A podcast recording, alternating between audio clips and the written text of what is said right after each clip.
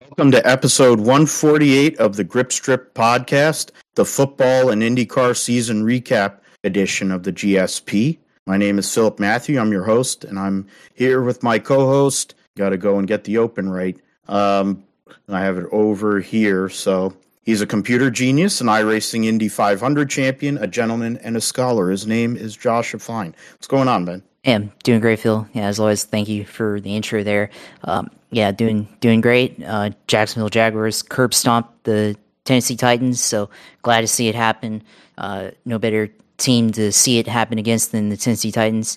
Hate him. Uh, never gonna never gonna like him. Um, you know, so glad that the, the, Jags got the W finally in Tennessee, uh, in Nashville, uh, and you know this weekend finally got my uh, new pedal set for my simulator. Got the um, Fanatec Club Sport V3 uh, pedals, so definitely uh, you know been trying to figure that part out and um, got it all set up and been trying to you know get adjusted and acclimated to these pedals because they're they're really fun. So um, you know being able to have a better experience on the sim racing deal, which we'll we'll talk about later. So yeah, doing great, and you know as always, glad to be back on for another week. Absolutely, we're gonna get into that with the sim and the sim segment just before the end of the show, of course. But uh, before that, we'll get into NFL talk. Uh, both uh, Josh's Jaguars and uh, my 49ers. Uh, Purdy time in San Francisco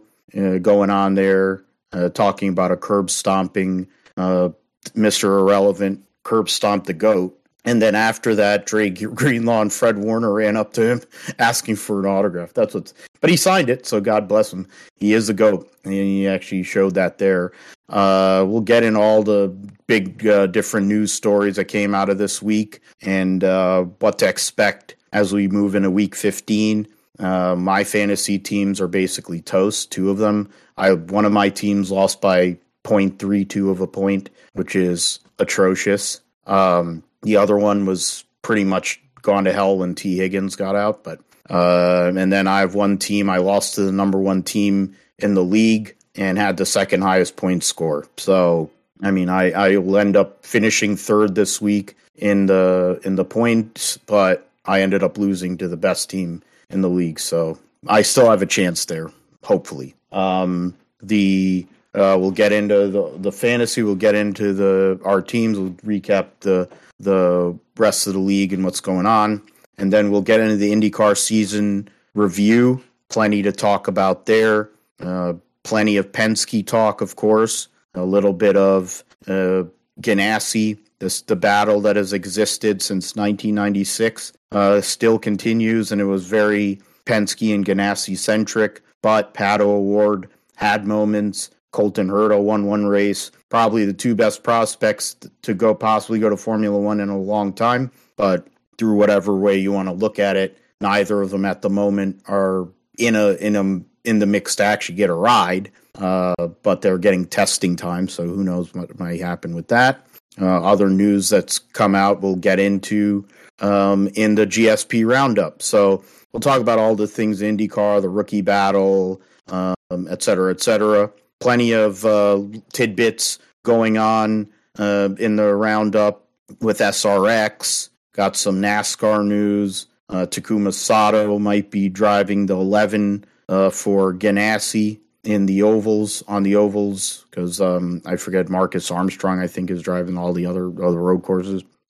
Formula One news, and then uh, there was testing for the Rolex 24 with the GTP cars uh, this past weekend. Getting all that. Josh will talk about uh, his his new setup and all things sim racing before we uh, close the deal. So the Jacksonville Jaguars kind of continue to expose the Tennessee Titans for what they are. And there's an irony since I'm watching Monday Night Football and um, the New England Patriots, which is, I mean, what is his name? Mike Vrabel is probably the only Belichick zealot that has been successful, but it's smoke and mirrors this year because they don't have a wide receiver. They traded away their wide receiver, uh, and for a bucket of balls, I guess, and uh, they have no wide receivers. Tannehill looks ordinary now, um, and when Derrick Henry cannot go and be Derrick Henry, they're not that good. But it also helps when you have a quarterback who's taking that next step towards what everyone has, many has expected of him. Um, it's crazy that he didn't win a Heisman personally. I don't know how he didn't win the Heisman, but Trevor Lawrence is making making moves now, and uh, to think about early in the season when you were trying to roast him on a spit and uh, and send him out of here to now he looks like the guy.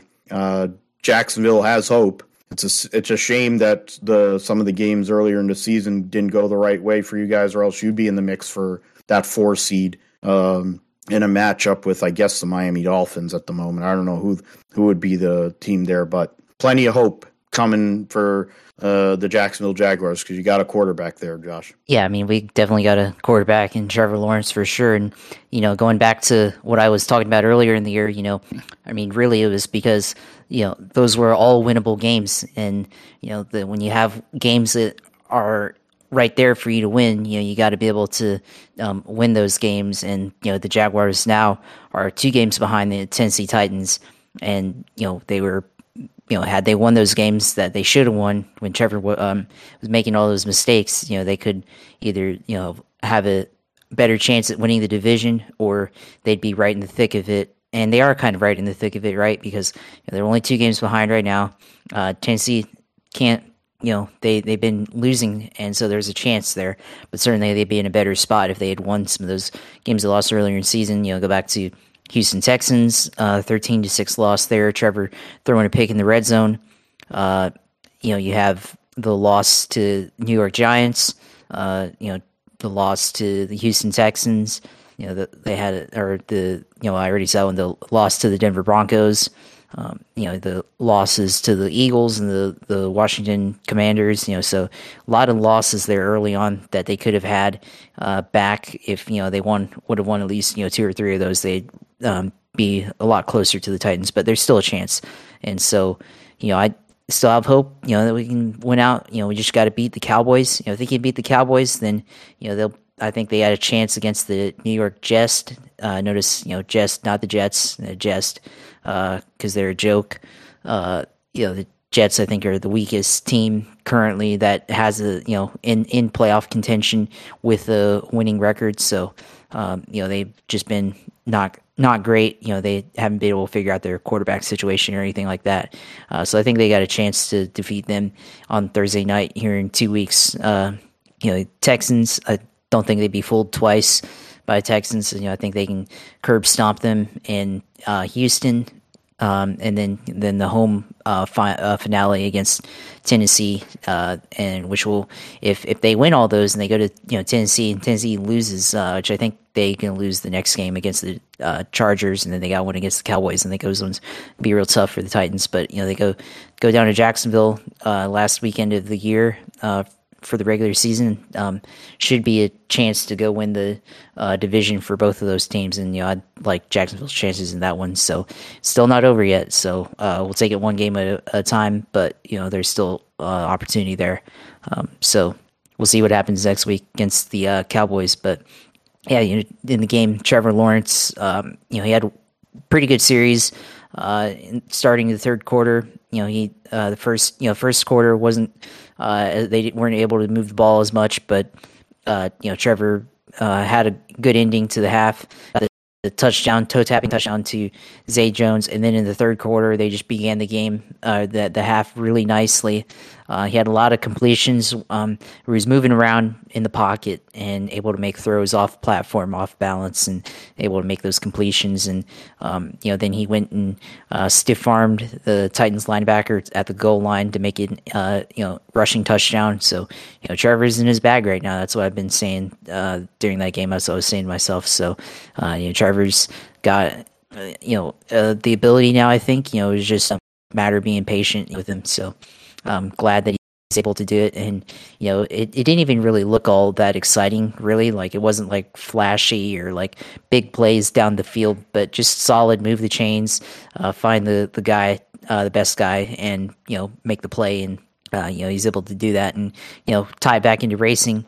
Uh, in a minute, you know, I go back to um, you know some track record laps that we've seen over the years that they didn't look all that fast, and um, then when you look at it, it's like, oh, that was a track record. Like you know, Joe de Ferran, Auto, yeah, Auto Club Speedway back in 2000, and I mean, didn't look like a real fast lap there, but yet it was the uh, closed course super speedway record on ovals for uh, IndyCar. So, and I, I, think in all, all forms of motorsports. So, um, you know, not everything has to be all exciting to to be the best. And uh, you know, with uh, the game that Trevor Lawrence had on on Sunday, I mean, it's it, it's probably arguably one of the best quarterback performances of all time for Jacksonville Jaguars quarterback. So, um, you know, that's uh, really great to have. And uh, you know, he had over you know 350 yards passing, three touchdowns, um, and a bunch of completions, 70 percent over 70 percent completion rate. So um, great, uh, great game for him overall. And hey, let's talk about the defense as well. You know, Travon Walker started the party. Really got the uh, sack on Ryan Tannehill early in the game and forced the fumble uh, and turnover on you know for the Jaguars and they're able to go and take advantage of that and score. And then, you know, later on, force the fumble on Derrick Henry and just, you know, sucked his soul right there.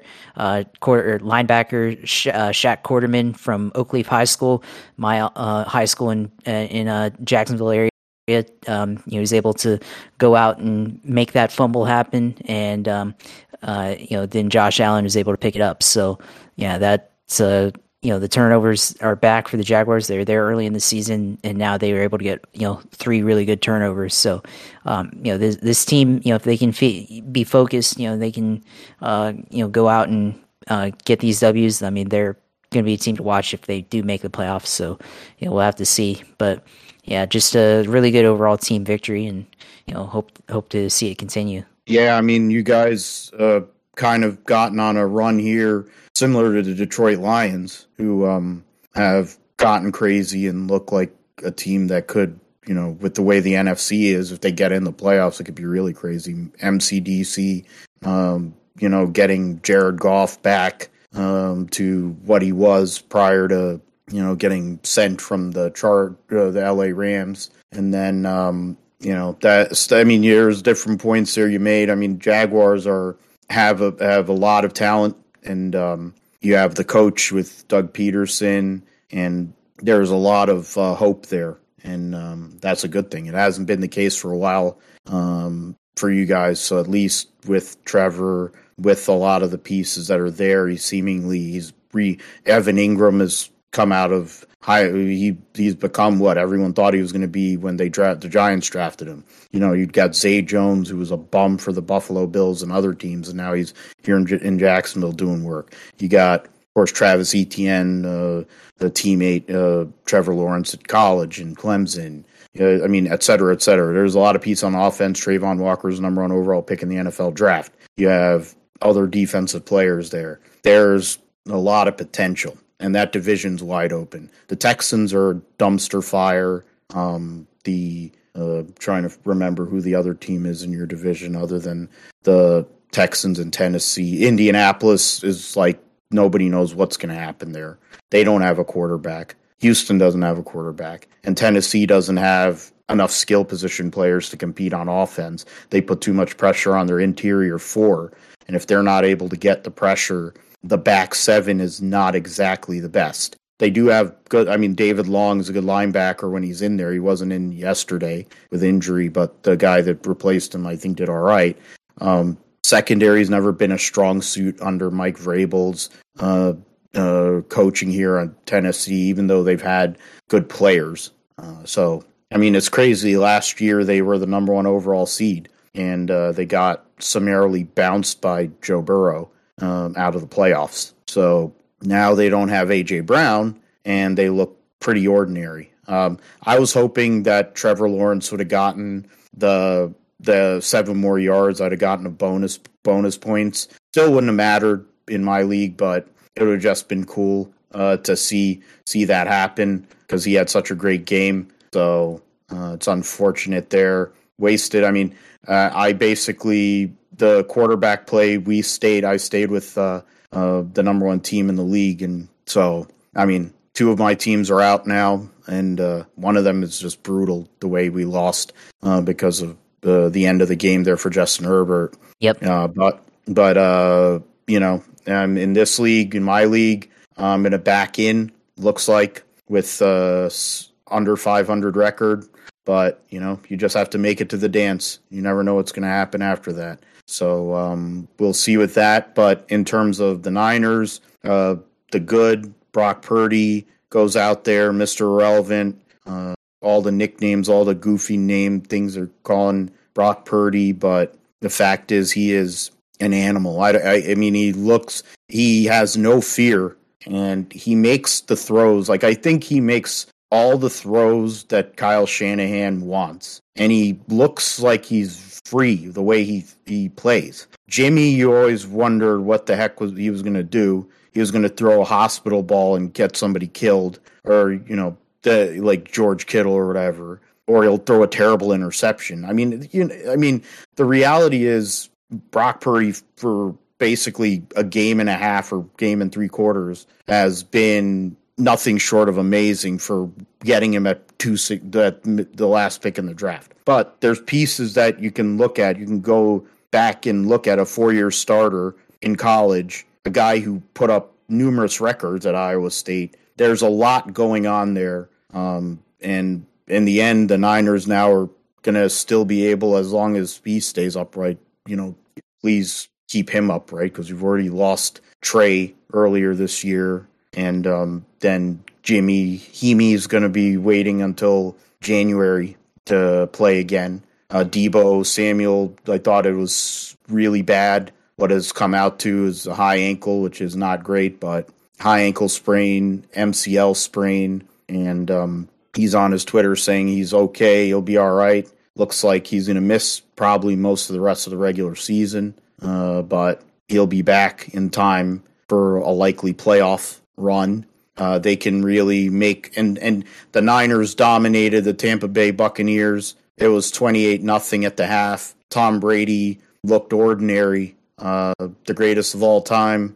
Got baptized by Mister Irrelevant, but that defense is absolutely ridiculous. It's the one of the best defenses in recent memory, and just getting there, if they can get there, and they have a chance right now. The way that the games went yesterday, they might be able to sneak a two seed um, if things kind of roll and things keep on rolling the way they are for the Niners. They could sneak the two seed and have a little more favorable matchup at home, and then would control their destiny outside of having to go to the NFC Championship game and play in Philly. Um, so that that'll be the case if things kind of hold. But um, yeah, Brady did not look good. Threw a couple picks. They had nothing the whole game. Couldn't really do anything. And then the Tampa Bay defense just it didn't matter whether it was Brandon Aiyuk. They couldn't really defend him. They couldn't really defend Deebo. And forget Christian McCaffrey. Are you kidding me? Like Christian McCaffrey, there's a reason why he's considered one of the best running backs or all around players in the NFL. It's just that he played for the Carolina Panthers. Now he's playing for Kyle Shanahan. He's playing for an actual football team. And all of a sudden, CMC is doing what, you know, everybody figured he would do, you know. Uh, that's the that's the the short and sweet of it. And uh, the Niners have a game on Thursday against Seattle in Seattle. If they can win it, they can win the they can win the division. Um, it's got shades of 2019 when it was game 256 or whatever, uh, when Dre Greenlaw made a goal line stop on whatever the tight end was for Seattle, and that stop gave Niners the number one seed, and they rode that to the Super Bowl. So, I mean, we'll see what happens with that. The Niners definitely uh, have a lot of good vibes going on, even with some of the injuries. Lost Dante Johnson for the year, but ACL. Yeah, so I mean, we'll we'll see what happens with that. I mean, the other other things with the NFL, just kind of go through some of the scores uh, this week in uh, you know the uh, the some of the bigger things. Yeah, I mean, Kyler, that's probably an ACL. If he fell down to a clump, then yeah, right tackle for Cowboys torn ACL. So Oh, that could be good. important for next week for Jacksonville.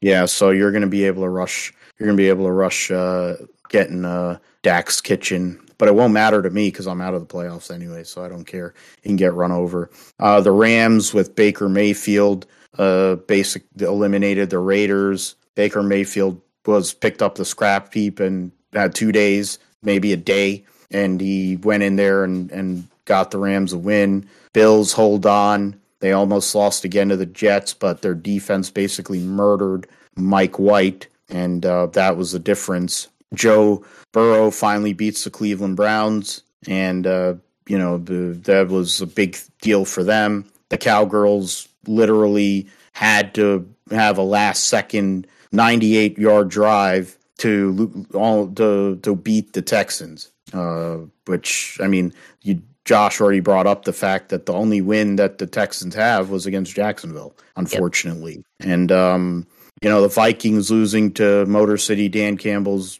Detroit Lions. They're now in the mix for the playoffs because the Giants are scuffling. The Washington uh, Redskin General Commanders, uh, they're off this week, but you know they're they're kind of limited. Uh, Baltimore fades the Steelers with their third quarterback when um, when uh, Kenny Pickett got knocked out with a concussion, and then Mitchell Trubisky proved why he's a bust, throwing three picks in the red zone to um, essentially knock them out um, and basically end their season. It's going to be hard uh, to come back when you're three games under with four to play.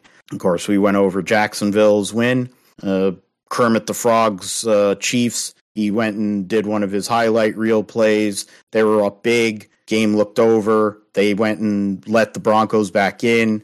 Uh, what is it? Brett Rypien came in for Russell Wilson, who got hurt. Went and drove him down the field. It was a one possession game. In the end, the Broncos didn't have enough. Uh, they lost by six to the Chiefs, and the Chiefs are still the two. Carolina went to Seattle, and Steve Wilks' Carolina Panthers with uh, Sam Darnold at quarterback go and win and knock right now, as of now, Seattle is out of the playoffs. Um, and the Niners have a two game lead in division. And if they can beat the Seahawks, they'd have the head to head on both the Seahawks but they'd sweep the Seahawks. They've already swept the Rams, and the and now the I mean to be fair, the Arizona Cardinals are done anyways now.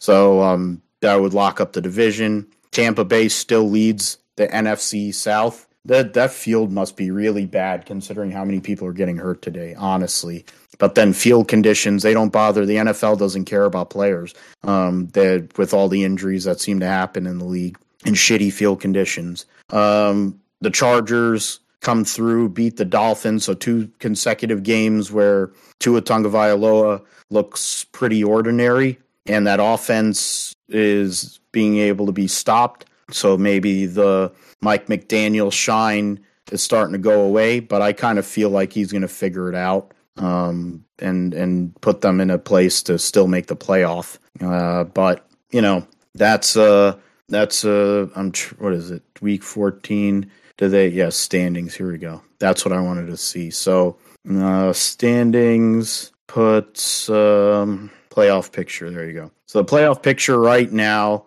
as it stands, the Eagles are clinched a playoff spot and uh, are two games ahead of the Cowgirls. Uh, with and and I think they probably play each other again. The Bills are the number one seed right now in the uh, AFC with the Chiefs right behind them. They have the head to head. The Ravens are third, but they're now down to their third quarterback. Titans are fourth uh, in uh, because they're in the AFC South. The Bengals stay at five, and they're tied with the Ravens. It's the head to head, which is the difference there. Um, Miami Dolphins are six, even with the loss. The LA Chargers move up to the last playoff spot uh, with the loss for the Jets. If the Patriots come through and win today, they'll be the seven seed and the Jets will drop to the nine. Uh, the Jacksonville Jaguars are two games out of that right now, but they're making moves. The Raiders are dead. The Browns are dead.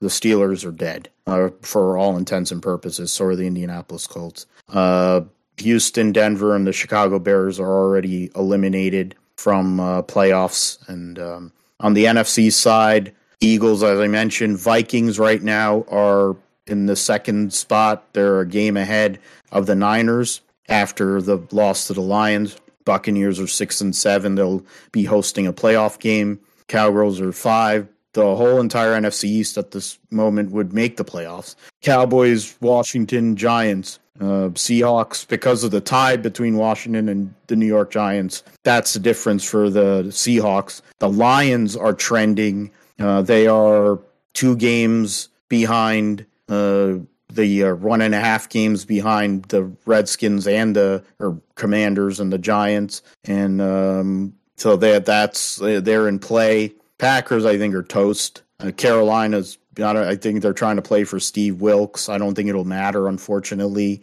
Um, he seems like he has a good rapport, and they they're playing hard for him, but it isn't enough, really. I guess for it won't be enough for the owner. I think I forget David Tepper's the owner. I think yeah, David Tepper. Yeah, Falcons are going to be starting uh, Desmond Ridder uh, from Cincinnati, uh, University of Cincinnati. Their rookie uh, draft pick. They're going to start him this coming week. So that they're basically throwing in the towel there.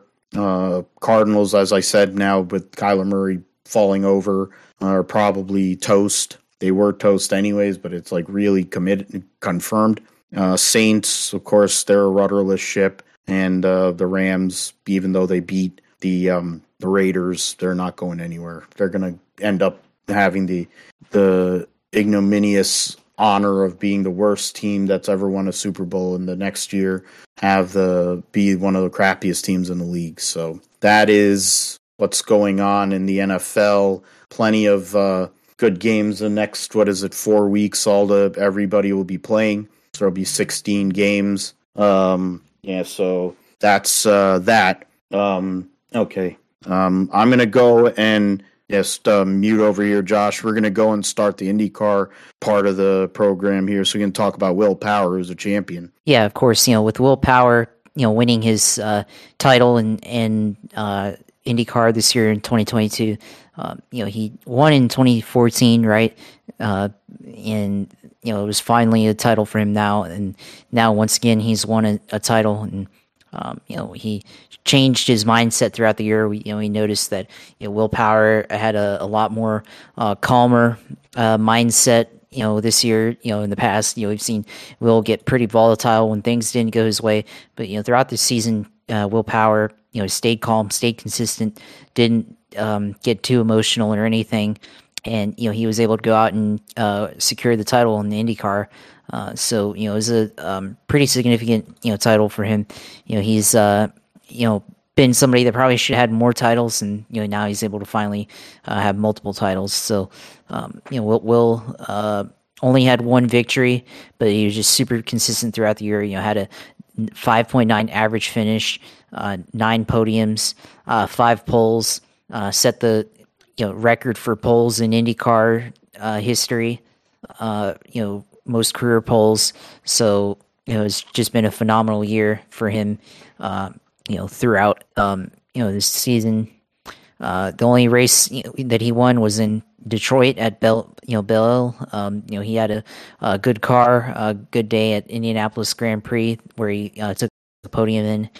Um, you know, ran pole at Iowa uh, both times, Gateway, and then the final race at Laguna Seca to get his you know final or his uh, most career pole of all time. So you know, it's um for Will Power. You know, the, you know there are times this year where um, he struggled a little bit. You know, didn't uh, have a great Indianapolis 500. Uh, Road America uh, wasn't that great. Um, you know, Toronto didn't have a great year or race there.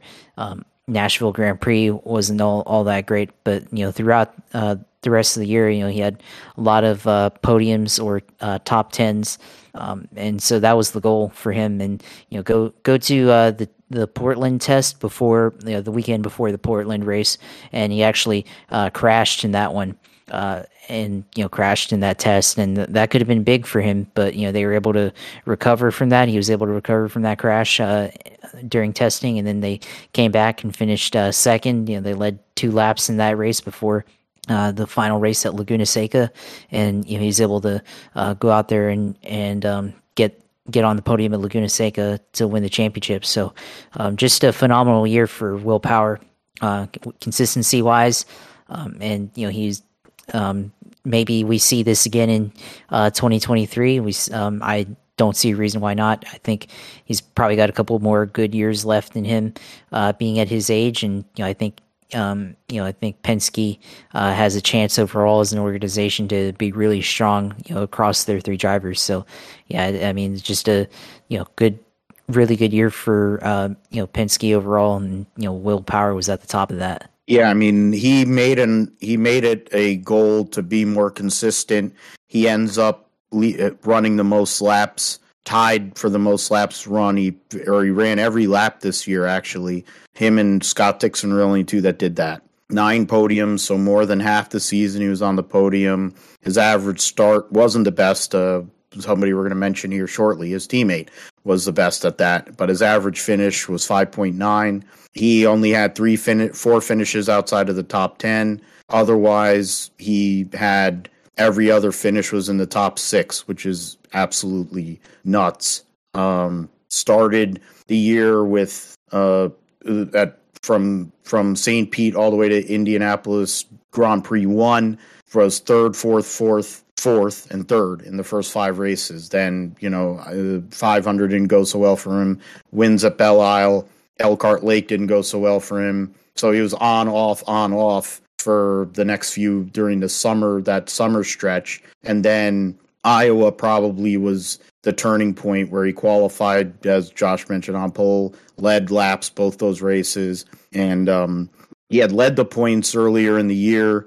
Uh, Isle he had taken the points lead, then fallen back all the way to uh, third and or fourth after the 500. And he got back to third, then second, and then uh, the Indianapolis GP2 during the NASCAR weekend, he took the points lead and never lost it. So for Will Power, he's been running many, how many years in IndyCar? Um, he since 2006, he's been in this series and in whatever essentially IndyCar competition. He's finished sixth and fourth uh, the two years in Champ Car. He finished second in the points. He's finished second in the points four times uh, three times prior to winning his first championship, and then once since then. He finished third twice. So he's been around, like he's been flirting with possibly going and getting that that second championship. And it's interesting, he's not winning as much as he used to. He's qualifying just as good as he always has because he's the all-time pole winner.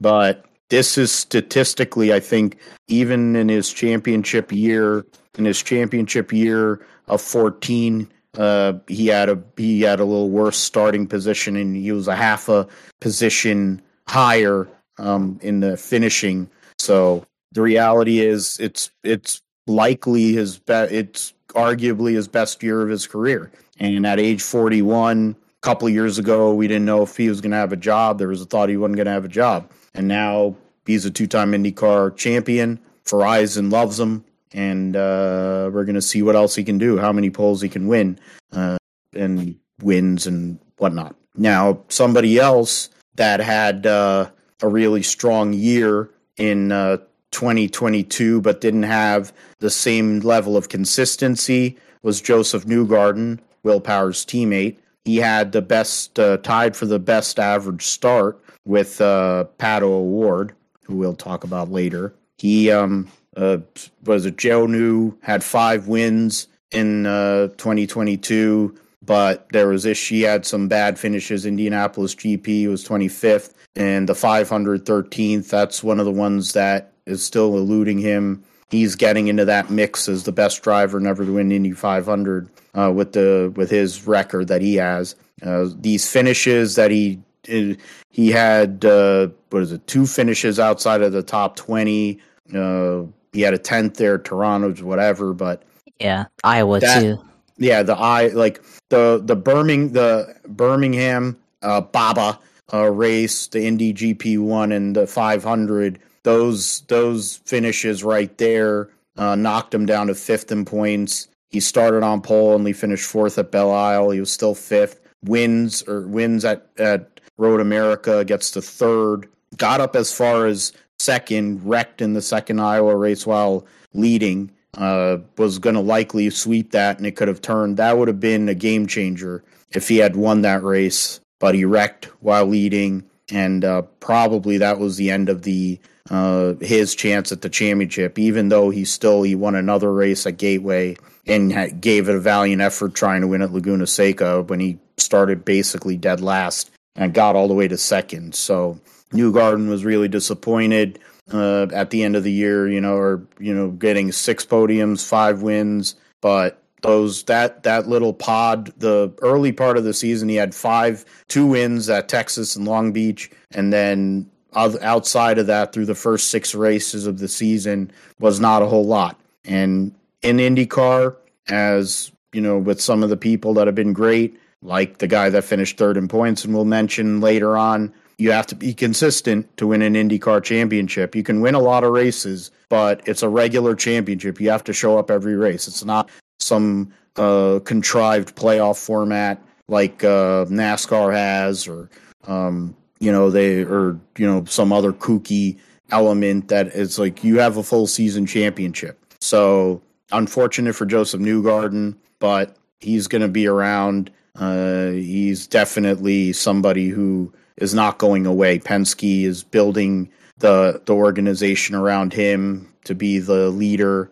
Um, also, I mean, a bigger bigger story for him and bigger uh, part for him and his wife. They had their first child, so it was uh, congrats to them. And uh, being a dad's probably changing up a little bit for him, but looks like it made him drive a little better. Uh, gave him a little more urgency, I think. But I think that's going to be a motivator for him next year to go and uh, win that third championship. Somebody else, though, that we've mentioned two Penske guys, Josh. Uh, did you did you have anything on Newgarden uh, and his season? Any thoughts on him before you move forward? Well, I mean, you know, like I said earlier, I pointed out the uh, you know the wreck that he had in Iowa. You know, he was dominating that event. Um, you know, dominated. I think would have won had it not been for that crash. And you know, I think eh, that was a opportunity to get another win, and I think that would have been putting him you know closer to winning the championship. Because uh, if you look at you know the string of finishes from that Iowa win all the way to the end of the year, and even if you you know go back even further to the Indianapolis 500, the Iowa race was his worst uh, the second Iowa race was his worst race of the year, and I mean it was worst finish overall. Well, not overall the year, but definitely the one that cost him uh, the most uh, or opportunity. Um, you know, only scored nine points. You know, could have scored. You know, gone for the double and scored. You know, fifty three points in that uh, event, uh, like he did the previous day. So, um, if that had not happened, you know, I think maybe we would talked about Will Power or yeah, well as a second place finisher, uh, and we talk about josef Newgarden as a uh, you know three time IndyCar champion. So um, and you know a three car car champion without the Indianapolis 500. So um, yeah, that's that's really my takeaway from the season is that you know it, it, takes a lot you know to win the championship, and you have to. It just shows and illustrates that you, know, you really have to be consistent throughout the year to uh, be able to win the championship. Absolutely, it's it's what makes it's one of the things that makes IndyCar so great. The the variety of racetracks they run, the the you have to be able to be uh, really solid in all aspects of your game, and you can't give anything away. And then you have, of course, the 500 that is a double points race as well, which can flip the script a little bit uh, depending on where you finish. Uh, in terms of uh, this, in terms of another person that uh, stands out, I would say that um, their uh, their teammate, their the former three-time V8 Supercars champion Scott McLaughlin became uh, a star uh, this year. I don't think a lot of people were surprised by that, but you know, uh, Scott McLaughlin, after a learning year last in 2021, came in this year and was guns a blazing. Uh, ends up getting three victories at St. Pete. Started from pole, won the first race of the year. Almost won, got past right. Uh, it was a it was a photo finish with him and Josef Newgarden at the line uh, for the win at Fort Worth, and um, so he had a good start to the year. Then the he started to struggle a bit. That same basically portion of the season where Josef Newgarden started having issues uh, happened. The same for for Scott McLaughlin. A lot of bad finishes from Long Beach on through Belle Isle, and then a decent run at Elkhart Lake, wins at Mid Ohio, Toronto's whatever, Iowa run. He finishes 22nd, and that was probably where it all ended. Um, he after the Belle Isle race, he is down in 10th in points after being in third prior to the or after the Indianapolis GP, and then he started chipping away from there from Belle Isle, where he was 10th in June. He finished in the end. He finished fourth in points needed, and and he started showing the consistency that he needed to have um, at from Iowa to on. He didn't finish worse than sixth in any race, and he and he won Portland, which there was controversy with that with Will Power. They were thinking, oh, maybe they called t- team orders just to you, Josef, or you can talk about Scott McLaughlin. Yeah, Scott McLaughlin, of course, just big up off of him. I mean, um, you know, going back to you know the beginning of the year, first race of the year started off St. Petersburg, Poland race win, and really that was good. You know, showed what he could do. You know, the improvement from the year before, where you know, Scott McLaughlin, um, you know, wasn't all that great, but you know he was able to defend his position, defend the win from uh, Alex Palou. Uh, very close finish there, um, but like you said, you know, throughout, uh, you know, after the Fort Worth, Texas finish, uh, where you know had a chance to win the race and got passed in the final corner uh, by his teammate. You know, after that, kind of uh, slowed down his season a little bit. Um, you know, the Indianapolis 500 uh, ended up in a crash. Um, you know, with 50 laps to go, and uh, you know didn't you know didn't really have anything uh, in that race. You know, overall his team just wasn't um, that good had had the incident, you know, um, and everything, and a really hard crash. But you know, he was ended up being okay in that one. Uh, you know, the Indianapolis Grand Prix uh, didn't finish well in that one.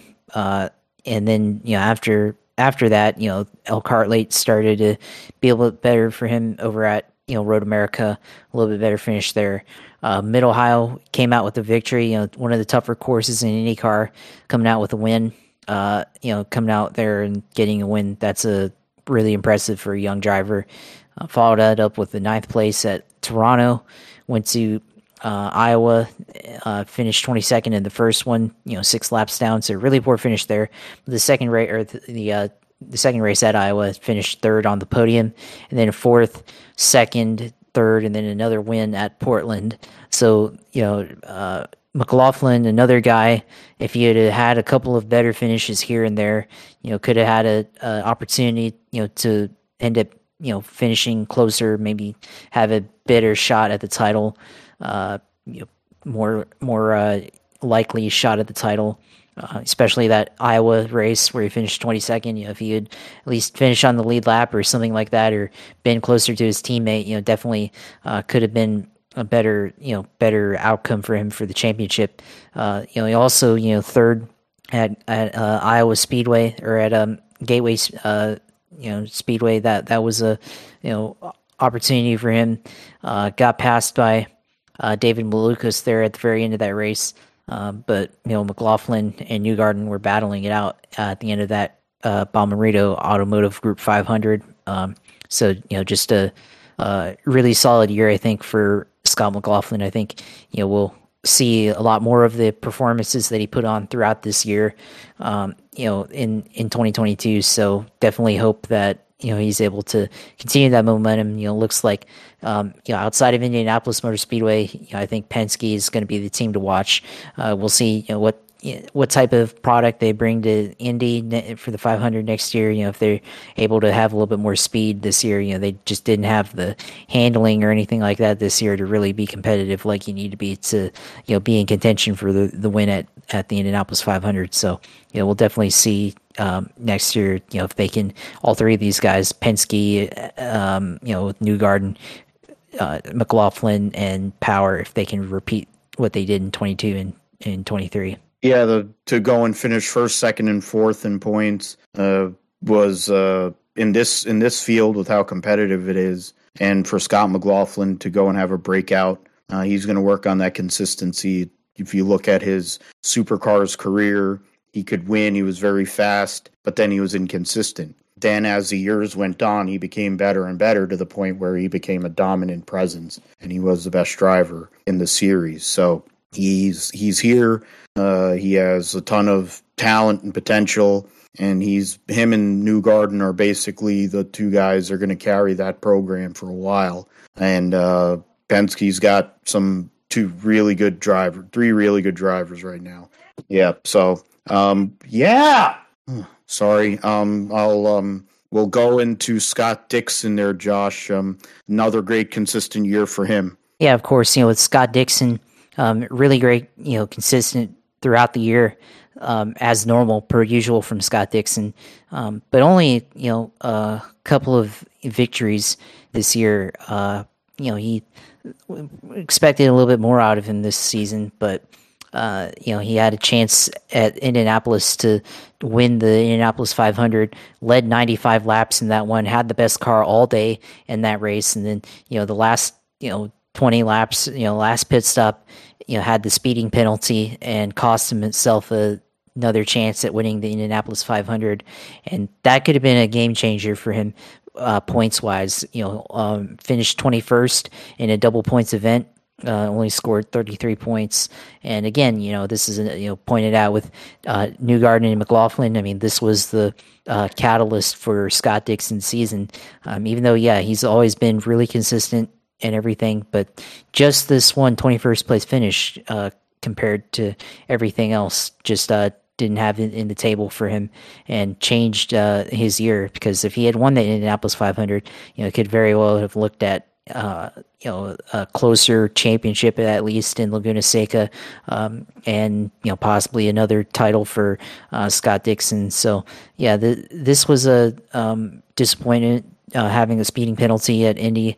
Uh, otherwise, you know that was a perfect race, and they definitely had the the um, organization wise. Uh, Ganassi had the cars to beat there, uh, and you know of course their teammate in uh, Marcus Ericsson won that one. So you know, uh, if it wasn't Ericsson, it was probably going to be Dixon. So, yeah, th- this was just unfortunate for Dixon, but you know, otherwise, every race he raced in this year, except for the Indy 500 and the final race of the year at Laguna Seca, was uh, in the top 10. So, yeah, phenomenal year consistency wise for uh, Scott Dixon. Yeah, and that's the one piece. I mean, if there's two things that we're going to look at why Scott Dixon isn't seven time, uh, was that one error, which is so rare for a guy who's one of the winning, the second most winningest driver in the history of IndyCar racing.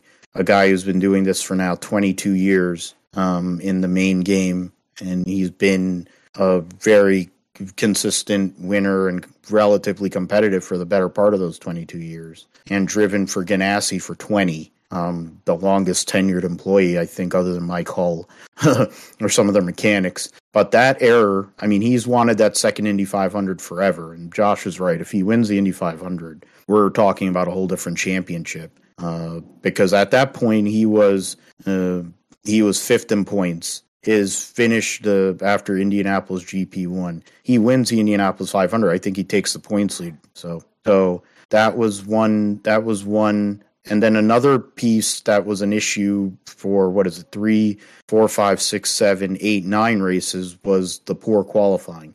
Um, if there's one uh, a second thing that one main thing that'll stand out across the season, he qualified on pole at Indy, and he seems to become he's become an expert at qualifying at Indy. That was his only pole of the year. But outside of that, his qualifying on road courses has been poor, and he's giving up so much space to Will Power or Josef Newgarden or Scott McLaughlin that you can't make that up uh, easily in this field, and you can't give away that much to um, try and win a championship. So um, yeah, I mean it's unfortunate in that sense, but it shows Scott how great Scott Dixon is.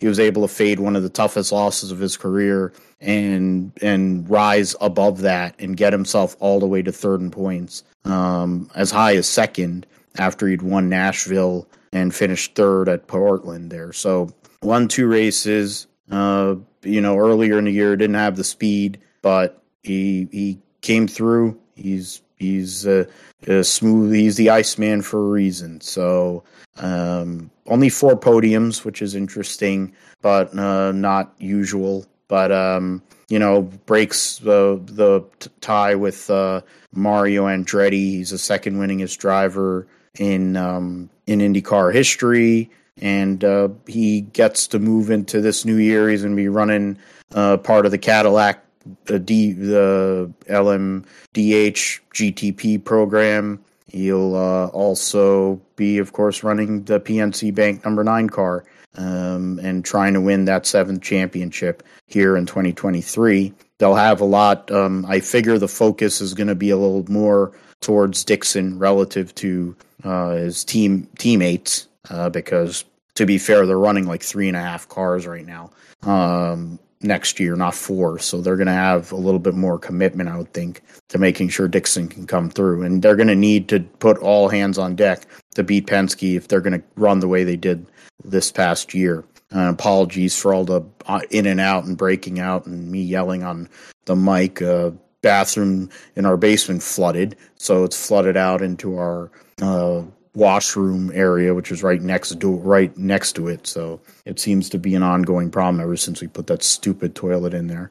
And so unfortunately, it's something that we need to fix there. Um, in let's move forward though, Josh, and let's talk about the guy who you you mentioned it. The benefactor of Scott Dixon's mistake was his teammate Marcus Ericsson uh, in the Huski Chocolate number eight, a biggest win of his career goes back to Sweden and takes the uh, Borg Warner Trophy. He ends up finishing sixth in the championship. It was his only win of the year, three podiums, but um, it. Who I mean, at the end of the day, who cares? You won the Indianapolis 500. You're you're an Indy, Indianapolis 500 champion for life. And uh, Marcus Ericsson, a journeyman driver in Formula One, drove for I think three teams to go and um, be able to go and win the Indianapolis 500 is a is a is life changing for Marcus Ericsson. Yeah, of course. I mean, it's life changing for anybody to win the Indianapolis 500. Um, it's the race that everybody in IndyCar racing in motorsports dreams of winning.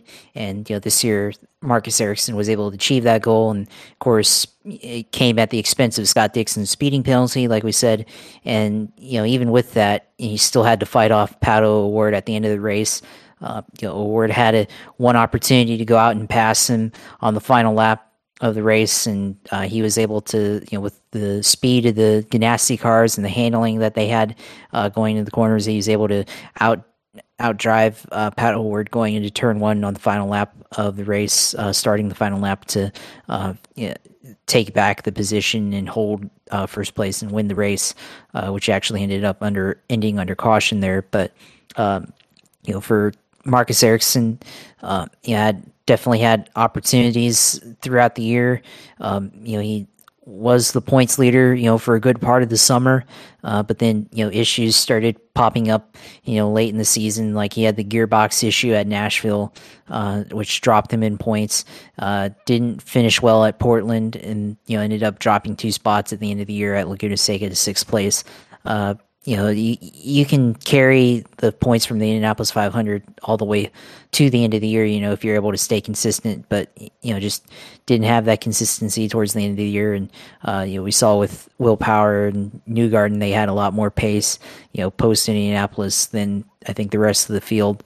And, you know, include, you know, all of Penske in that. And, you know, he also, for Ericsson this year, he had the uh, issue at uh, Long Beach at the end of the race. Uh, you know, ended up pulling over uh, and you know not not completing the race. Had issues there, so uh, you know that's another place where you you know could have had more points at um, something that you know um, definitely costly. You know, had a good run finish um, or could have finished in the, the top 10 i think uh, in that one before you know getting caught up and uh, having to pull over and uh, retire from the race. So Ericsson, I think, you know, is an interesting driver here in Formula or in IndyCar. Um, of course, uh, you know, a year ago, um, you know, came out and won two races, both of them kind of by surprise, you know, especially the Nashville Grand Prix in 21. And, you know, like I said earlier, uh, or I've said in the past on the shows that, you know, since the Indianapolis 521, uh, he had actually been the best driver at Ganassi. And, you know, for, I think for a lot of the, the season in 22, you know, he carried over that uh, momentum and, you know, just uh, the, you know, end of the summer for him. Uh, just didn't have you know the pace that he needed uh, you know to be able to uh, carry that over into a championship. But you know, nonetheless, he's been uh, somebody you know that people can watch out for um, coming out to the end of the year. So, uh, be interesting to see where uh, he goes in twenty three. Um, you know, if if he continues this type of performance, or if he performs worse than his teammates, of course, um, we'll we'll have to see what happens there. But you know, expect uh, him to be just as competitive as Scott Dixon and you know the rest of Ganassi uh, there. So, yeah, looking forward to seeing what uh, Ericsson does in 2023. So we got uh, the plumber over here uh, talking to his kids or something. So uh, they just finished the service, so we'll see what's going on with that. But um, yeah, Marcus Ericsson, he's the Huski chocolate, which isn't even sold here. Uh, I don't know what they are. I don't know. I'm assuming it's chocolate milk. I think it is, but uh, it's kind of like rich energy in a lot of ways. But ex- they, the cat the check's clear. Um, Ericsson's there with Ganassi. He's um, uh, finishing sixth in points behind uh, you know, with with to go and win the Indy 500 is huge, um, and that's something that will never be taken away in his career for sure. Um, before we talk about the rookie battle, uh, I think one person that deserves a little bit of uh, uh consideration is Pato O'Ward. Uh, finished seventh in the standings this year, uh, won two races, won one pole, was uh, tied for the best average start uh, in the field with Josef Newgarden. Uh, the consistency, he's building himself. He's getting better. The pace early in the year was not there for the Arrow McLaren team, which will now be Arrow McLaren. Next year, the SP part is gone.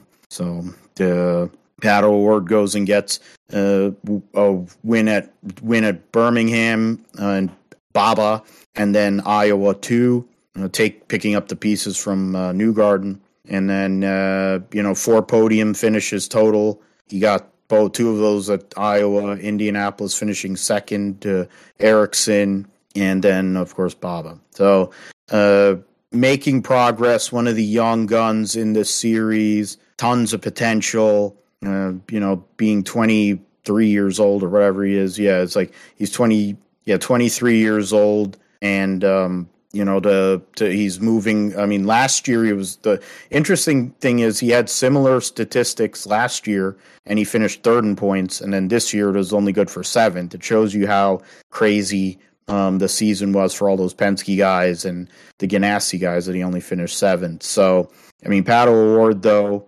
uh, got signed by he's a part of mclaren's program to test formula one cars. I think he's a tester and reserve driver for next year there uh, the def- former ser- the 21 series champion Alex Palou, who ended up uh, in his title defense not having as good of a year, uh, but finished fifth in points, won the last race of the season, and tied with Scott McLaughlin for the same amount of points. Um, O'Ward was in the mix last year, but the Penske and Ganassi domination take up the top six spots, so he's the best of the rest. And uh, now they're going to expand to a three car team, and his two now two teammates, Alexander Rossi and Felix Rosenqvist, finish behind him. So uh, he's a leader, though, of that organization, that team. There's some changes coming along.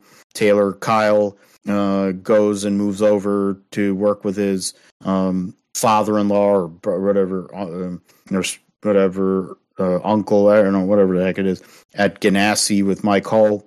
And then I don't, I forgot who they hired to take over running the team. I think they TGBB is a part of that. So we'll see how that works. But Pato O'Ward definitely um, keeping himself in the mix, so close to winning that big one uh, a couple of years ago, failed to qualify for the Indy 500, and then came so close to winning the Indy 500 this year. But he has the the ceiling is so high for him. Uh, there's a lot of good things coming in his future uh, for sure. There, Josh. Yeah, of course. I mean, with uh, Pato O'Ward, I mean, look at the beginning of the year for him.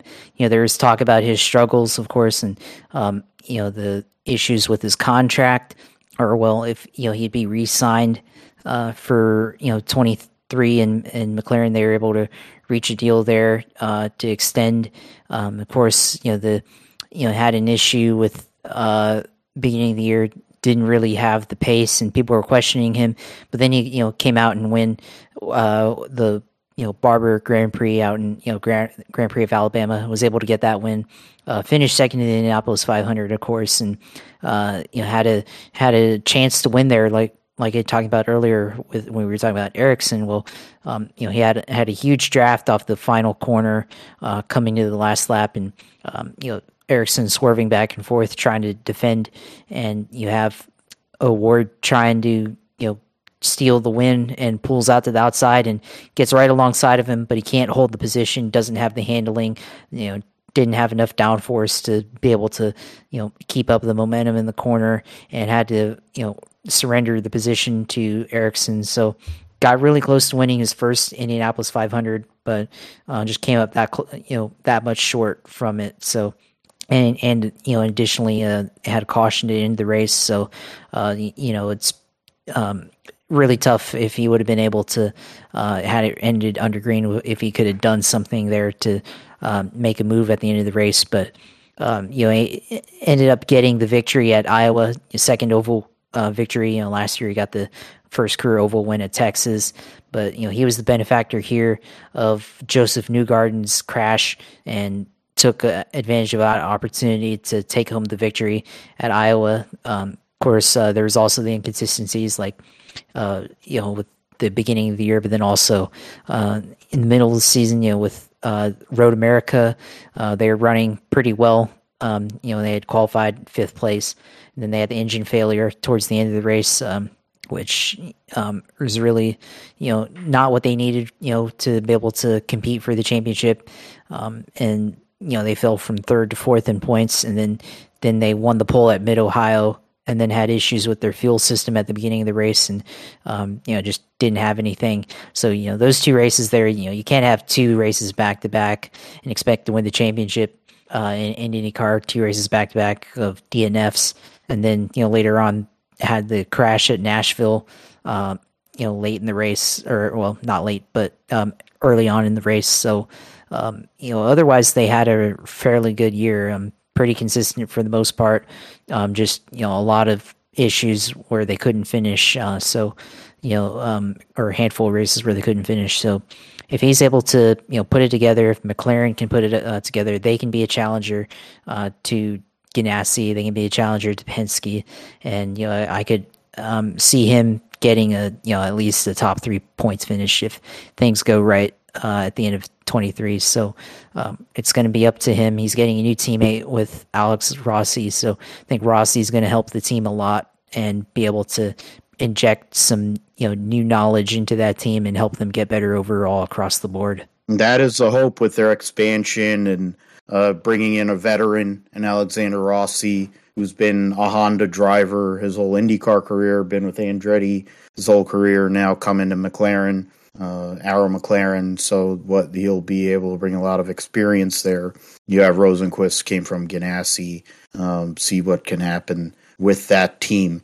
Uh, last piece we'll go over before we move into the roundup uh, is the great rookie battle that took place this year. Christian Lundgaard ends up winning the Rookie of the Year for Rahal Letterman Lanigan Racing. In turn, he's getting um, the the Hy-Vee sponsorship for next year, and we'll be running the uh, 45. Essentially, a branding. They're just doing a branding shift. Uh, teams are staying the same, but essentially, he's swapping uh, the his deal with uh, Jack Harvey, his teammate.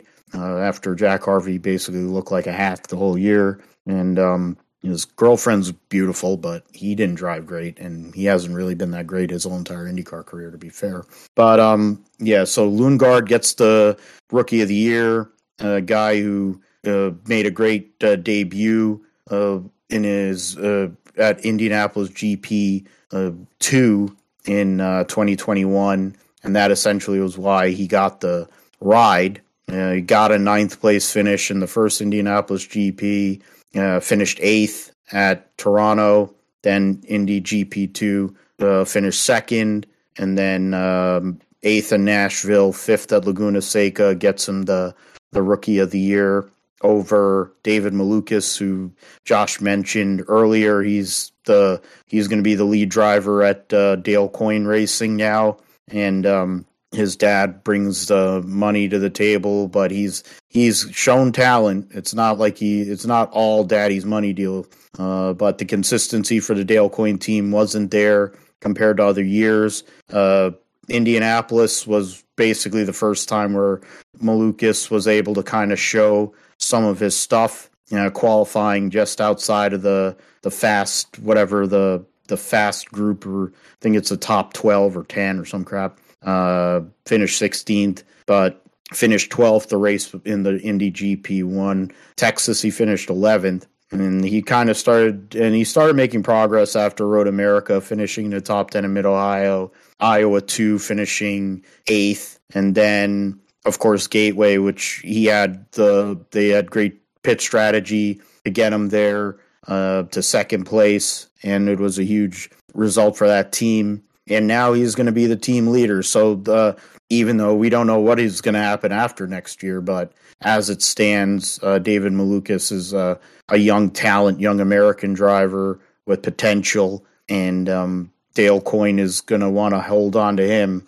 uh, because otherwise they don't really have anything going at the moment. They're going to lose. They're losing their former driver, full time driver, uh, to Ganassi more, more than likely and we don't know who's going to take over that ride, the Rick Ware, uh, Dale Coyne ride, but more than likely it's an F2 driver, Josh. So it's um and then we and I don't I'd be remiss to not um if I didn't mention uh, the likes of uh, Callum Ilott who qualified on the front row at uh, Laguna Seca in the final race of the season, and then uh, Kyle Kirkwood who had a lot of DNFs uh, crashed a, crashed a lot of cars, uh, and uh, unfortunately for AJ Foyt, but um, he has a ton of speed. And immediately after Alexander Rossi was signed by Arrow McLaren, uh, soon after that, Andretti Autosport brought Kyle Kirkwood back, and he's going to be driving the 27 car for them next year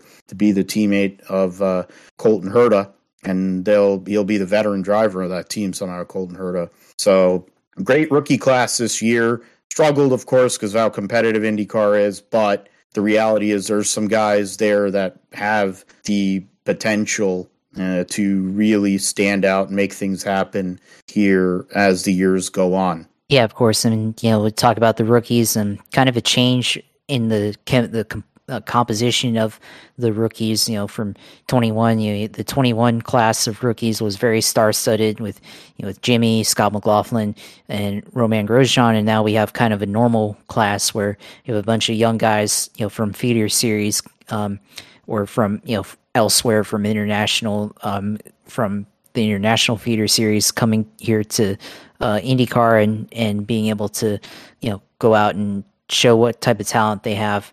And all these guys shine in different ways, like you said.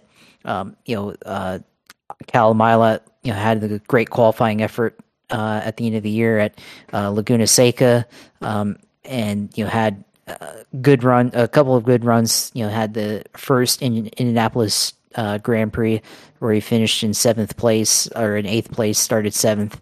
Uh, that was ended up being his best result of the year. Um, but he had good pace, you know, throughout some of the races um, consistently. Uh, um, you know, at, at Iowa, finished 11th and 12th uh, during that double doubleheader event. Um, you know, David Malukas, of course, you talked about him earlier with the basically the one of the best runs by rookie we've seen on an oval. You know, coming out and having good strategy, good speed, and um, challenging for um, the win, challenging for podium at uh, Gateway. Um, yeah, especially in the type of car Dale Coyne, they've always been kind of an underdog team that you know could potentially challenge. And um, you know, he's once again another driver that has that uh, capability, being able to go out and um, make moves when he needs to. So you know, that was a good effort there. Um, Lundgaard, of course, like you said uh, before, you know, he had a um, solid overall season as a rookie in IndyCar. Um, you know, towards the end of the year, started to figure things out. You know, had a couple, you know, had a podium at, at Indianapolis, finished top five at Laguna Seca, had a, a good run at Nashville. So, you know, he he could be a guy, you know, in the um, feature for uh, Hall, Letterman, Lanigan uh, could be somebody um, that they put a lot into, um, especially you know considering you know how much longer Graham Rahal might want to race for. We don't know, but you know he could be um, you know, definitely closer to the end of his career than uh, Christian Lundgaard, obviously at the beginning of his career. So he could be somebody that they invest in uh, for you know future years. So we'll have to see there. And you know, of course, with uh, Kyle Kirkwood, you know, he had uh, his moments throughout the year. Um, a lot of crashes, like you said, but you know, I think one moment that stands out to me is uh, I think you know he had a a run at Fort Worth at, at Texas. I remember, I mean, you pointed him out, and um, you know there was a point where you know he was hooked up, you know, for a little bit in that race and had a lot of speed, had a lot of uh, pace. Uh, yep, and he was leading too. So um, could have had a better race there, but ended up crashing out of that event. Um, so you know we know what he can do um, on an oval when he has the opportunity, when he has the, the car underneath him and, and the pace. Uh, so now going to Andretti taking over uh, for Alexander Rossi. Um, we'll see if the consistency improves. You know, going from crashing just about every other week to maybe having better chance at a victory, and certainly teaming up with you know guys like Romain Grosjean and uh, teaming up with Colton Herta. Um, two really good drivers, you know, certainly help you grow and develop here in the series. So, uh, you know, I think I think he has a lot of potential, and you know, certainly I think out of um, all the rookies we talked about, you know, I'm kind of looking at him as somebody that can definitely, uh, you know, be you know one of the more improved drivers in 2023. Uh, you know, in this entire series. So, you know, all these rookies really had their moments throughout the year, and um, you know, looking forward to seeing how they continue to grow in 23. Absolutely. I mean, next year's rookie class is uh, probably not as flashy, but I mean, if Linus uh, Linus Lundqvist can somehow or another get on the grid, probably would help it a bit. But um, this class showed a lot of talent and potential, and there's probably three uh, of those guys, if not four of them, that could uh, keep it, stay here in IndyCar for a while and have a lot of talent. And I mean, it was a good point you made there, Josh, about how Graham Rahal, we don't know how long he's going to be around with all his business entities he's got going on. Uh, the fact that he's now the father of two daughters with uh, Courtney Force. I think those pieces there are are uh, things that could play into that decision. The notion of trying to be a more competitive franchise or team. Um, what's going there, Susie?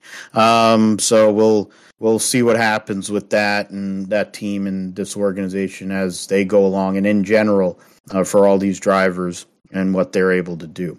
So let's get into the roundup uh, here. Uh, the big big news that came out today on Monday, the 12th, was uh, the SRX series will move to ESPN after being on CBS the last two years and on Saturday nights on and uh, during the summer. They'll be in the summer, of course, again, but they'll be on ESPN and they'll be running on Thursdays and they're going to bring back the Thursday Night Thunder uh, moniker that you know famously many years ago. It's one of the things I I loved watching was Wednesday Night Thunder, Thursday Night Thunder. It's where I found out who Tony Stewart was. Jeff um, Gordon too.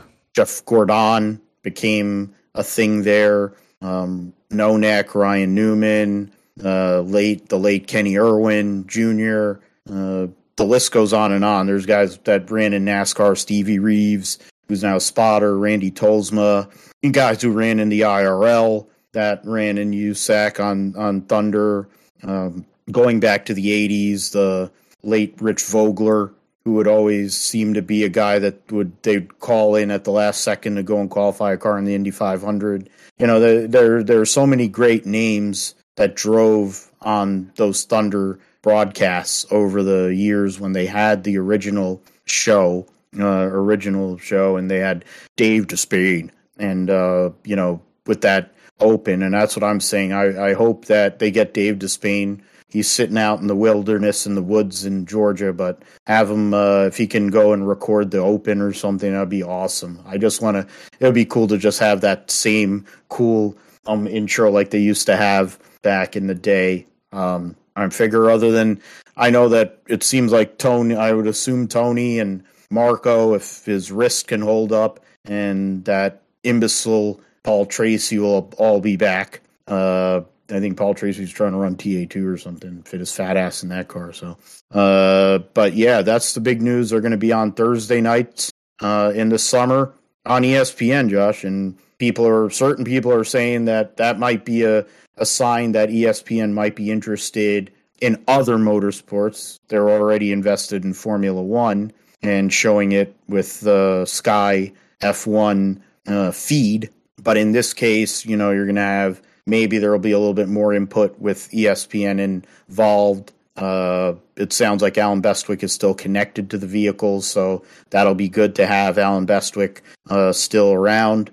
He is he does work for ESPN, calling college football, college basketball, tennis. So um, AB, of course, call, called NASCAR for ESPN for many years, both in the lead lead uh, announcer role and then um, was a pit road lead pit road guy uh, prior to that. I think um, before they moved him up because Marty Reid was garbage. So, uh, what were you thinking uh, about when you heard that, Josh? Is uh, big news for them. I mean, the ratings are not great, but I think putting it on Thursday nights can't hurt. Yeah, it certainly can't hurt for you know Thursday nights. Um, you know, we'll see what the schedule comes out. You know exactly you know what the races are going to be like and where they're going. But um, Thursday night Thunder, you know, it's been uh, it was a motorsports tradition, you know, in the late '80s, early '90s. So great to bring back that tradition.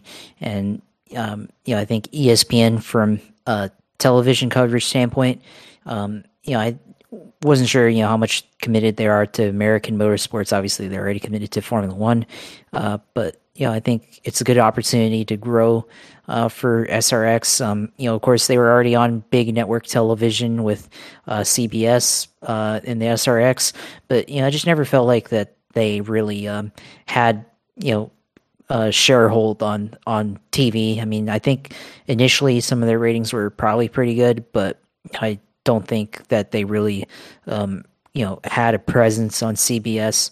Um, you know, I think CBS outside of the NFL the AFC and the occasional NFC game, and then you have um, college basketball. It doesn't really seem like CBS has much of a sports presence outside of that. So I think going to a college network football and golf too. Yeah. Oh yeah, and golf, golf too. Yeah, Jim Nantz at the Masters. So those are really the big the big three. And they, yeah, and college football, the SEC on CBS. That is true. And the Army Navy games. So they do have their their sports presence. But outside of that, there isn't really um, very much, and and all of those are very seasonal uh, events or once a year, whereas ESPN, you know, very round the clock sports network. Um, I think um, if you want to expand to other people watching sports, I think you know having them marketed on on you know pages where you know there's sports uh, content from ESPN. I think that's better uh, for you know, better for the SRX. Maybe if something wild happens on SRX, we're going to see uh, Stephen A. going talking about it the next day. Um, that would be interesting, um, but I doubt it. and you know, you mentioned the thing with you know maybe they get collaborated with Sky Sports. I mean, it's another degree to get closer to um, a degree of separation closer to Lewis Hamilton if Tony um, is able to somehow finagle something together for Lewis Hamilton to make a surprise appearance on SRX on Thursday Night Thunder. That would be interesting. Um, so I guess it's possible because there's a little bit more connection. You know, he's got the Formula One connection already with Gene Haas. Could go and hey, what's up, Lewis? Let's go, let's go uh, dirt tracking at Eldora on SRX or you know everything Sky Sports. You know, hit him up. Hey, Sky, um, we can do a, a, connection there and have a double broadcast or something on Sky Sports and ESPN in the states uh, with SRX if Lewis were to ever uh, show up. And you know, Tony and Lewis are friends, I guess, so it could happen. I don't know, but um, certainly it's a possibility. But um, yeah, I think uh, it's better for the series, better for uh, the network, um, and even though you know generally I think going from uh, you know network television down to cable broadcast. Um, generally, I think that's a step down, but you know I think ESPN. I think they'll be able to um, you know make up for that. So um, should be interesting seeing them next year during the week. Yeah, I think. Uh, I mean, the net. We don't know what it really means. I think it may depend a lot on who they get to drive. Um, it's a good point you brought up with uh, uh, having Lewis or you know insert some surprise driver here. You know that would be huge to get guys like him or some guys that are legendary sports car racers or hopefully they they add i don't know if there's any road course that has well daytona um and that has lights so maybe they should get daniel Ricciardo. he's free yeah that would be the other one um daniel Ricciardo or Lewis Hamilton would probably be huge uh, if they can go and do that. But that's something we will figure out uh, later on, I guess, um, as the uh, next few months go by and we get into 2023. Uh, but on you know Jayski, there plenty of news since last time we had our show. Uh, you know they but ARCA is going to be on all Fox Sports, but nobody watches or nobody cares really. Uh, Josh Bilicki because um, what is it? Uh, Spire is going to run two full time cars. He's moving his sponsorship and stuff to the Live Fast Chevy program. They're moving from Ford to Chevy with ECR engines.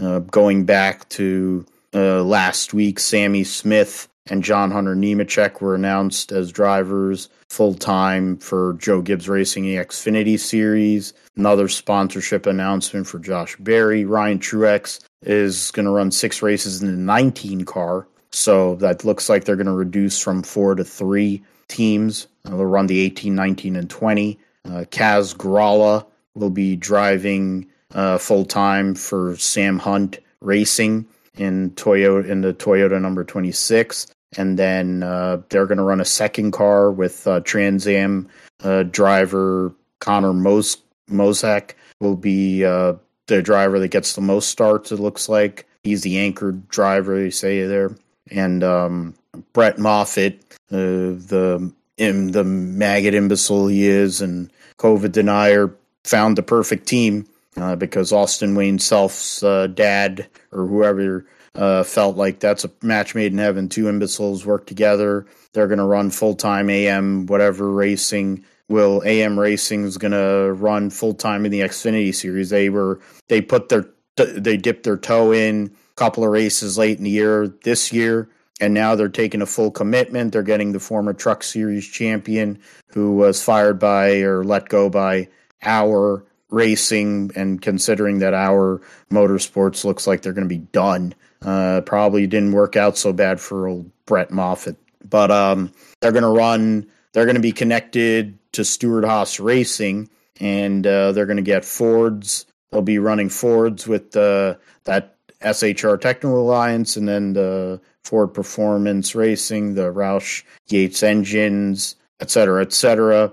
Uh, Kevin Cywinski runs the team, so former ASA champion uh, there and then they're going to be so in, on top of that they're going to have they're going to be connected it looks like to the two Stewart Haas cars with uh, Cole Custer and Riley Herbst. I think Ford is trying to make more of an investment in the lower series, which we'll get into in a moment. Um, but yeah, they're gonna the the AM racing team is gonna re they're gonna make they're they're gonna run a F one fifty in the truck series, and then they're gonna be running they're gonna run Ford's in uh, ARCA next year. So that'll be something to look at there.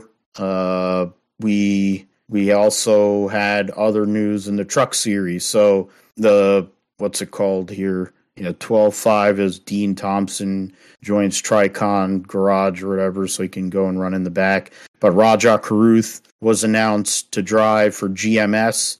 Uh, they'll have Grant Enfinger and uh, who coming back, and then Daniel Dye will be uh, uh, so they'll be running. He'll be running, bringing coming up from the ARCA series as well. Uh, Nut Puncher Daniel Dye.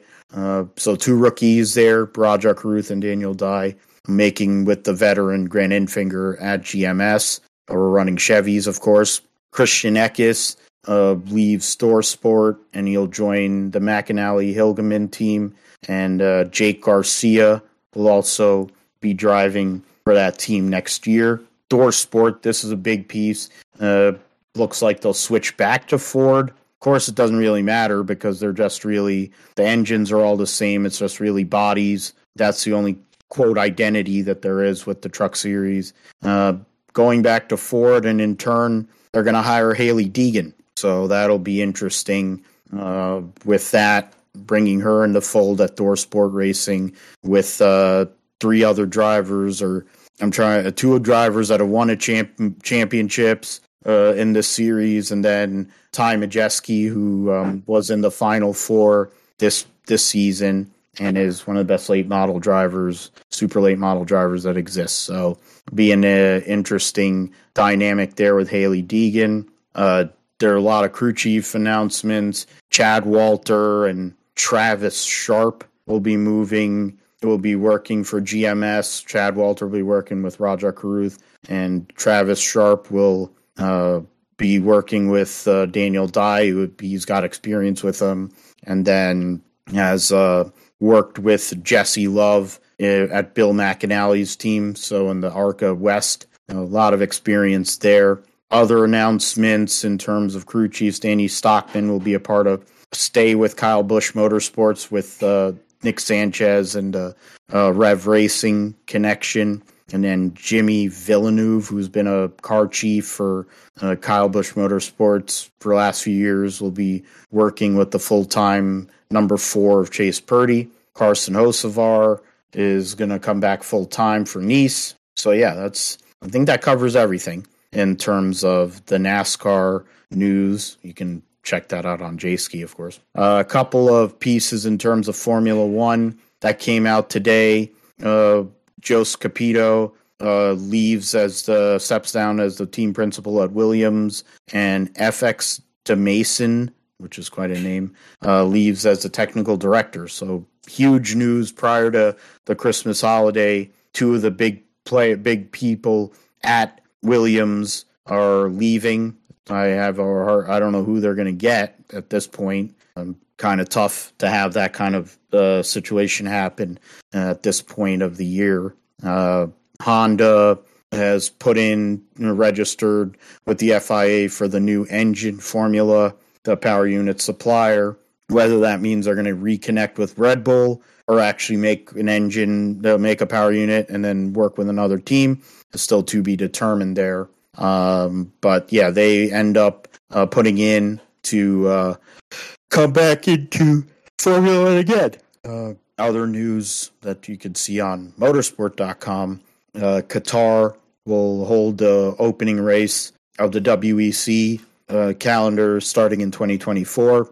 Uh, there's thinking about Loeb. He's probably not going to be able to run Monte Carlo. He, after winning it last year for Ford, uh, Oliver Turvey with DS Penske in Formula E, which will start in January. A few weeks away from that. Iwasa in Formula 2, stays with the Dams team, uh, the Honda and Red Bull connected driver there. So that'll be uh, something to see. He'll run with Arthur Leclerc as his teammate. And trying to see what else is in play there.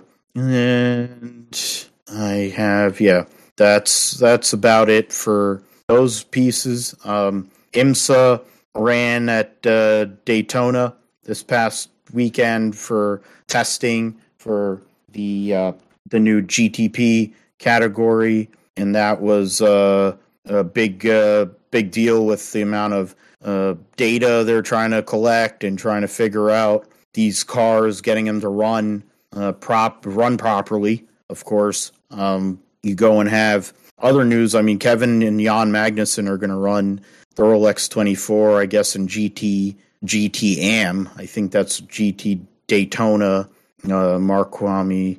So is it? Yeah, they're gonna run. Tony, I'm trying to look at uh, yeah, Daytona. Uh, MDK's been coming. Yeah, so yeah, so Kevin. Yeah, what's it called? Mark Kvamme runs the team, and uh, Jan Magnussen will be back in IMSA, so that'll be cool. Uh, Inception Racing runs the McLaren 720. Will be running uh, full time next year, so that'll be a nice addition. The GT Daytona category in um, yeah, IMSA. Got that going through that dryer. Yeah, so you got uh, testing from last weekend. You have the um, there were reliability issues largely brought on by the new uh, what do you call um, the hybrid system or not hybrid the the uh, the the control uh, systems that they've had to add to these cars have um, have made brought on some reliability issues. But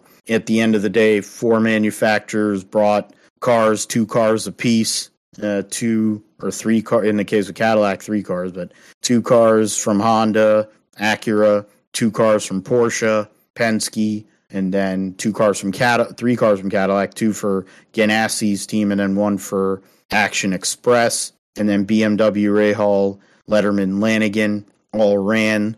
Uh, there were, you know, teething issues, but you know, hopefully we'll see what happens with the, those cars. Uh, they're talking about it's going to be a race of attrition, having to make it through 24 hours. It may not be a full out sprint as it has been uh, in recent years with the DPI category. And so something to look at, but the cars look cool. The Cadillac is sounds awesome, and it's going to run in the World Endurance Championship. So it's going to be an, uh, a cool thing to see the one uh, Ganassi Cadillac running at Le Mans with the big, big five and a half liter V8 amongst all those turbo cars.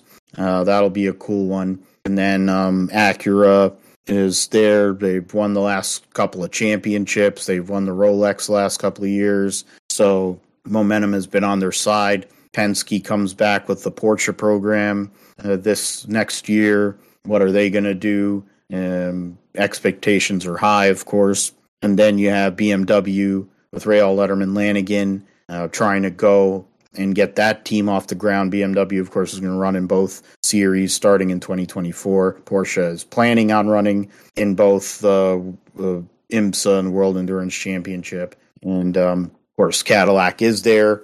Acura has not committed as of yet to any World Endurance Championship uh, races for next year, but I guess it'll we'll see what happens with that. Colin Braun will be the uh, new teammate of Tom Blomqvist at uh, at uh, Meyer Shank Racing, defending series champions. So that'll be a lot to look at. Of course, next month it'll be we're about six weeks away from the Rolex, so we'll definitely talk about it once we get there and uh, see what happens with that. So the I think that's the end of the roundup for me. Uh, Josh, you can go and tell us what what it's like uh, with your new setup here on the uh, sim segment. Yeah, of course. You know, it's um been uh, very fun racing on iRacing the last couple of days. Uh, mostly just been doing practice laps on my own, trying to get used to it. Um, but I got new pedals for my uh, rig. You know, I upgraded from the Logitech G27 pedals to the uh, Fanatec uh, Club Sport V3 uh, pedals, and uh, you know, most importantly, you know what I wanted to, why I wanted to do it is to get a load cell brake uh, pedal, and um, it's a lot more, a lot more accurate. I think it takes a lot more force uh, to be able to, um, you know, hit hit the brakes. Um, I think, yeah, real race cars supposed to have uh, very stiff braking systems and your brake pedals, and um, the brake pedal is uh, currently configured to, you know, be uh, pretty stiff. I've uh, done a lot of uh, configuring around, trying to play with some of the settings. You know, you you have the ability to adjust how much load you can put in the brake. Um, you know, you can go for like the highest setting, which makes it super super stiff, or you can go for softer one. Um, and then there's like some additional settings uh, in in the uh, uh, settings application, the configuration application for the the pedals, and you can increase the load from that. So I've been trying to play around, and I think I've got something that I like. And then on top of that, there's also um, they have a, a kit that you can buy alongside the pedals, and it's basically like um, a couple of pieces of uh, polyurethane foam that you can um, put in combination with like so you have two colors green and red that are uh, one's like a bit more of stiffness than the other one and then you know you stick that inside the uh, the cylinder for the load cell and you can actually um, you know have a bit stiffer uh, brakes brake pedal that way. So I've done a combination of those three settings, and I think I found something I like. And I was joking with my friends, um, you know, might get a leg workout while I'm playing on the sim racing stuff. Um, so additional exercise, I guess, and it makes sense, you know, when these uh, drivers get out of the car, you know, not only are they mentally and physically fatigued from the heat and you know however long they're racing um, and everything, but also you have to consider how you know the movement that their legs does, you know, inside inside the car, you know, switching between braking and you know applying the throttle, and you know even if um, you know you're still using a clutch like well you know in Xfinity or in trucks on the road courses, you know heel toe, so definitely takes a lot. So um, yeah, definitely um, gonna feel maybe a little bit of that, you know. So we'll see how much, but um, uh, yeah, and the clutch pedal on on this uh, thing um, is very very responsive, and um, it doesn't actually engage at full position until you get to 100% and it almost yeah i guess it feels like i've never actually used a clutch in real life but i mean kind of has the responsiveness that you'd normally get from a clutch uh, it seems like or feels like so um, yeah it's definitely pretty fun so far um, you know i been trying to improve on the road racing side, and that's really what I wanted. You know, to have better better performance on the road racing side. And people were saying if you want to get faster, you know, you should try to upgrade your pedals because you'll get a lot more consistent braking with uh, load cell than um, the uh, entry level stuff uh, that Logitech and other companies have. So, um, yeah, I've been racing the Ferrari uh, GT3 uh, at various tracks throughout the week. I was racing or driving the uh, new Toyota GR86, the Miata, the Mazda Miatas that they have on there. Uh, did a little bit of testing with the IndyCar at Watkins Glen. Uh, tried NASCAR at Martinsville, you know, with heavy short track braking. Um, so, yeah, it's been pretty interesting. Did a little bit of Laguna Seca, Daytona with uh, the Ferrari GT3. So, um, yeah, I've been trying to uh, you know just get better, and so far in my testing, uh, I've been pretty fast, been pretty consistent with my laps.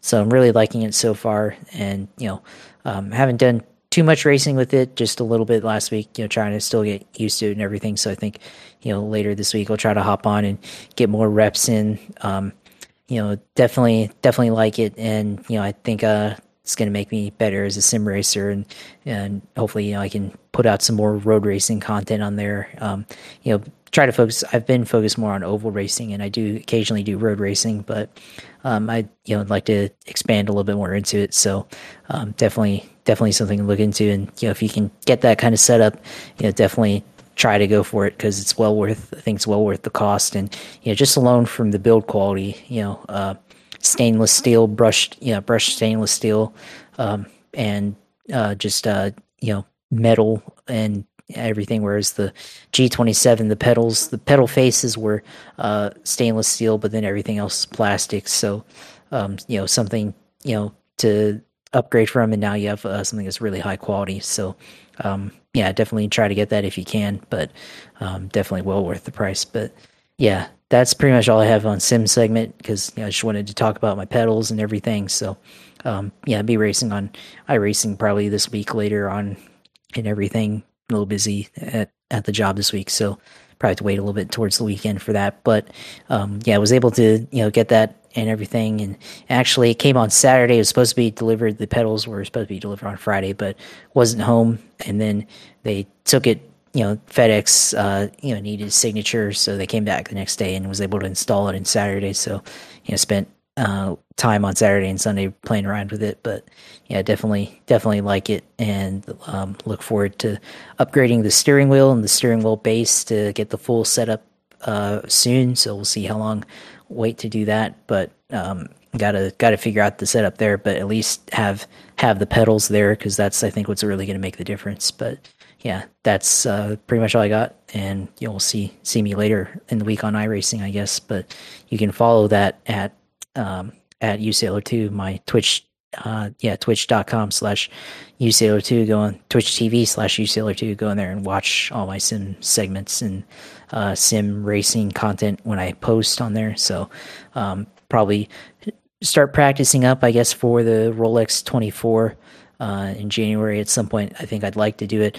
Just got to figure out some people to go run it with and then, um, you know, try to make an attempt, you know, so.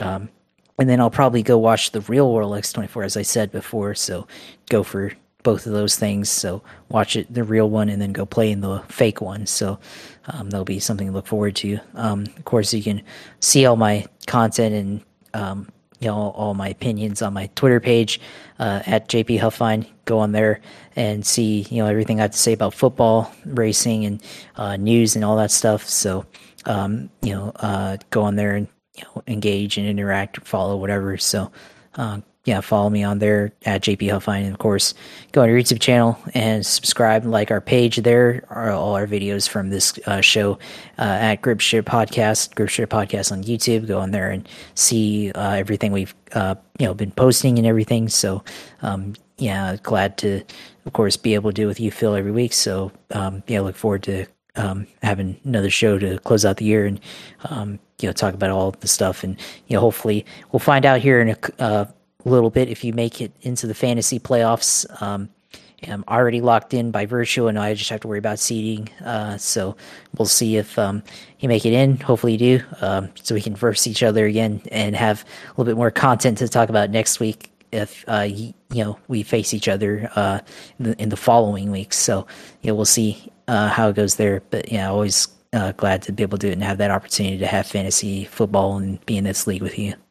Absolutely, man. Wouldn't want to do it with anyone else. Uh, I think you're going to end up being the four seed, so I would need a miracle to get the five uh, as it stands before I go and do my close. Uh, Josh is up by, what is it, uh, 22 ish points. Uh, James Conner is having a solid game. It's a 13 13 tie right now, middle of the third quarter. He has around 22 points. Mac Jones hasn't done much anything for New England, but they're still in this game. And then, um, I mean, other than that, in terms of other players in the league, uh, what is it, Steve, who will probably be your matchup next week. Uh, he has Rhamondre Stevenson and Budda Baker uh, playing, and uh, so he has some opportunity there the rest of the game. So we'll see what happens with that. As it stands, the live standings show me as um am I going over there? Yeah, so it would show me as the getting in right on the bump. Uh, Steve would end up facing you, Josh, and I would face Professor J in the wild card round, but gonna need need it to hold. Uh, need James Conner to eventually be shut down because uh, it's getting kind of tight here. But you can find me at Philip G. Matthew on Twitter. You can find us at Gripstrip Pod on Twitter. Uh, the Gripstrip Podcast, you can find it anywhere there's podcasts. You can find the Gripstrip Podcast. Um, we'll uh, be around next week for the last episode of 22, episode 149. Will be in. Um, is that a turnover? Yeah, it is. Uh, a turnover for the Arizona Cardinals. I think is an interception return for a touchdown. You know, there. That was so, a, fumble return for a, touchdown. touchdown. Yeah, it is. Colt McCoy is good for either of those. Um, we'll be back for episode 149 next week of the Gripstrip podcast, talking plenty NFL. Uh, we'll see if there will be fantasy content from my side. Uh, definitely be it for Josh because he has a game to play next week for sure. I got eliminated uh, out of one league for sure, and who knows, maybe if some point scoring errors come through, maybe on changes are made, maybe we back into the playoffs in one of them, and I'm definitely backing into the playoffs if I somehow or another uh, get in here. And then in terms of motorsports recap, still really debating which one I want to do uh, before we go. This is the last show of the year before we take our usual holiday break. So we will keep you in suspense for episode 149. Uh, you'll just have to listen to it. Uh, thanks to everyone that does listen and support us here on the GSP. Uh, for Josh, I'm Phil. Take care. God bless. Goodbye.